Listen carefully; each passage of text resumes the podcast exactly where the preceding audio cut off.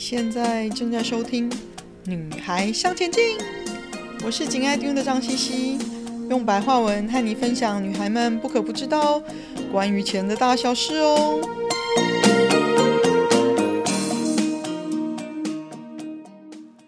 欢迎收听第四十三集《享受自由的本钱》。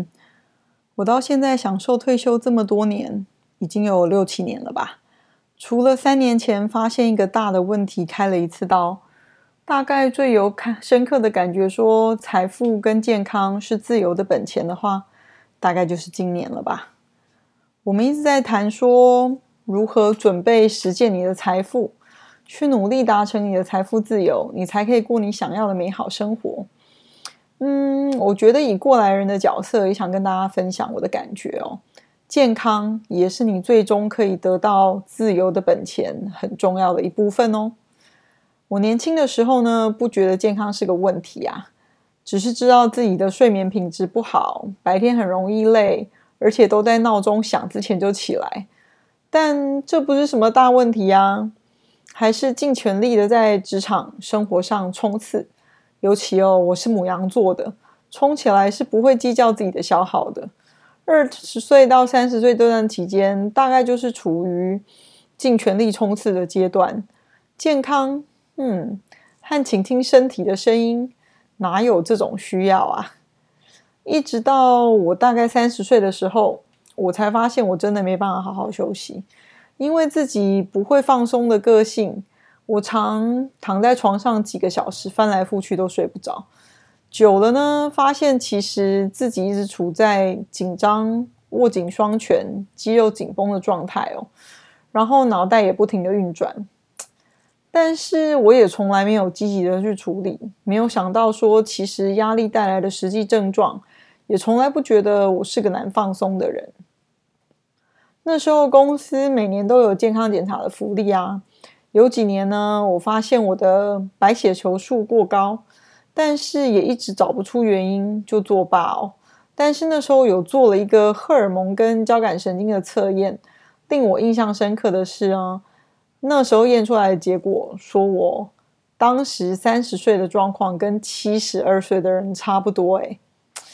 除了当笑话讲，我那时候也不知道能做些什么啦。但是我三十岁到四十岁的阶段，就明显的发现我的抵抗力超弱的。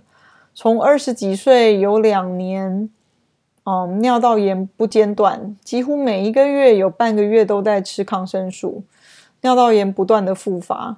那当然跟我的业务工作形态，然后自己少喝水的生活形态也是有关系。那其实到最后我自己都受不了了。从大量阅读有关于健康的书里面呢，找到了一些关于我症状的答案。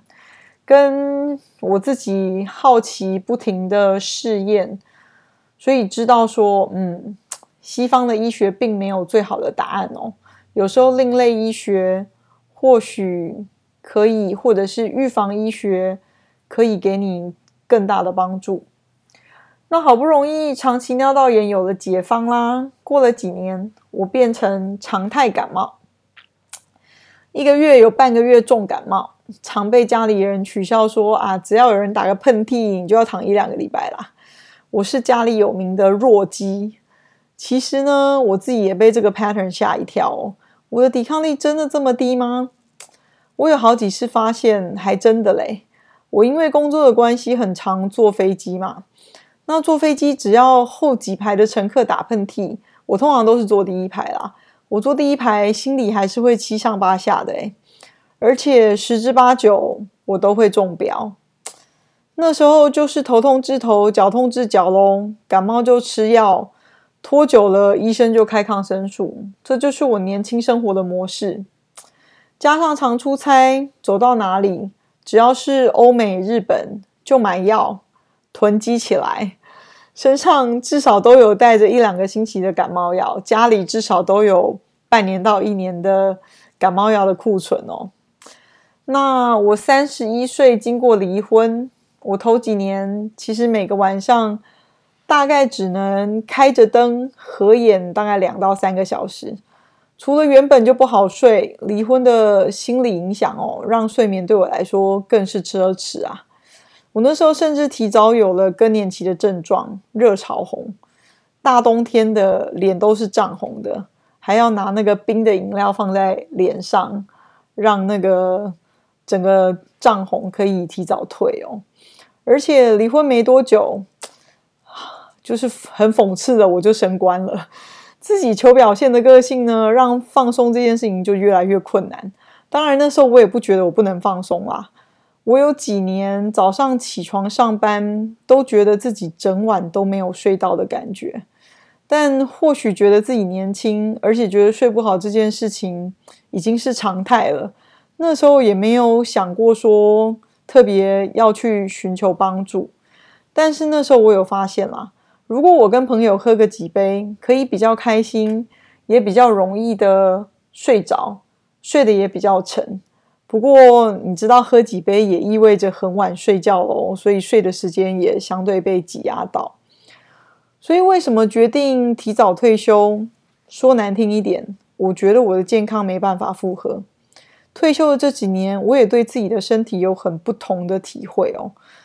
但是，凡走过必留下痕迹。我的健康经过这么多年的消耗，又没有良好的睡眠帮助我的身体修复，抵抗力一直是个问题。在我退休的第三年，在我答应出版社写书的时候，我因为怀疑自己更年期提早到来，发现我有甲状腺亢进，又去做了全套的健康检查，同时间又发现我的胸腺变大，心包膜变大。那胸腺是什么样的器官呢？当时一点了解都没有，后来才知道说胸腺是免疫力的源头。在你小的时候制造免疫 T 细胞用的，那只知道说变大绝对不是好事。看了几个专科医生，他们看到报告都是说你尽快开刀，整个拿掉，越快越好。而且希望不要是什么最坏的结果，胸腺炎。但是没有开刀，医生都没有办法告诉你是什么，也没有办法事先采样。而且那时候只有一个医生说他有七十个 percent 的把握。可以用达文西手背把把这个变大的器官清除干净哦，应该不需要用到传统的开胸锯胸骨的手术哦。还好我的个性是该处理的，虽然不管我再怎么害怕，也有我也会去面对去处理哦。那还好，最后的结果都不是最糟的状况哦。很好玩的是呢，在我自己生病这么多年之后，才发现说，身边其实有很多朋友也有甲状腺的问题。我吃了三年多的药，已经把甲状腺的状况调到正常哦，但是医生还是不愿意让我停药，因为其实这个药只是一个中和剂，并不是真的，嗯，让你的甲状腺恢复到原来的状况哦。我也一直在寻找。非传统西方医学的方法可以帮助我自己，可以摆脱药物的控制哦。那的确有再把身体的机制调回甲状腺亢进前的状况。回想起来，其实我觉得我离婚的时候应该也有一段时间甲状腺亢进，只是我没有自觉而已哦。另外呢，我也跟不少医生谈过我的睡眠状况。甚至和我一位熟识的神经内科的医生深谈哦，他巨细靡遗的花了大概一个小时了解我每天的生活最微小的生活作息。他很意外的发现说，诶，我真的是能做的都做了，包括白天运动、打坐、晚餐前洗澡、睡前不用三 C 用品，也不看电视等等。嗯，到后来他问我说，诶。你觉得喝酒有没有用？我说，其实我发现有，但是我不是容易喝醉的那种人，而且喝多了反而更清醒。他说，如果这样，他的确没有其他的选择，只能开安眠药给我。但是我也还是秉持不愿意吃安眠药的原则哦，因为我知道吃安眠药的原吃安眠药的人呢，状况其实并没有很大的改善，也没有真正解决问题。我还是自己努力的寻找改善我睡眠的方法，在不靠安眠药的前提之下哦，这几年我开始可以睡得很好，而且真的觉得睡得好，人生是彩色的。去年的健康检查，我又做了一次荷尔蒙跟交感神经的测验哦。这次的结果说，我现在的状况，四十四岁，跟五十二岁的人差不多，将近进步了二十年哦。这可是很大的进步哦，我超开心的。我虽然有这么长的病史，但我并不是医疗险、癌症险的支持者哦。我一直觉得，以现在医疗发达的程度，应该是预防胜于治疗。医疗险、癌症险只是在你已经是最糟的状况的时候，给你一些财务上的补救。但是为什么要等到最糟的状况呢？所以虽然我退休之后完全没有公司的健检福利哦，我每三年还是会自掏腰包做一次全面的、完整的健康检查哦。这是我不要让自己发现的时候已经是最糟糕的状况的权宜之计哦。现在预防医学已经非常发达了，提早发现可以避免掉自己身体跟心理的痛苦跟折磨。这或许是我和有一些不愿意去做健康检查、怕发现问题的人最不一样的地方吧。现在的我睡得好，白天精神很好。知道自己真正放松的时候是什么样的模样，也已经半年、一年，连一点小感冒都没有，大概是我几十年来都没有的巅峰状态哦。现在回想起来，我也会不禁的想说，我的病史这么久，这跟我这么多年的健康消耗是不是有很大的关系？如果我年轻的时候可以多一些自觉，多找一些方法帮助我，会不会好一点呢？是不是可以避免这一刀，避免要长期吃药的疾病？我是不是可以活得更有活力，活出更精彩的人生呢？虽然大家都觉得我年纪不大，也不过四十未过半哦，但是和几位比较熟的国中同学见面，最常聊的就是健康问题了。最主要呢，是因为其中一个经历过自己爸爸罹癌过世。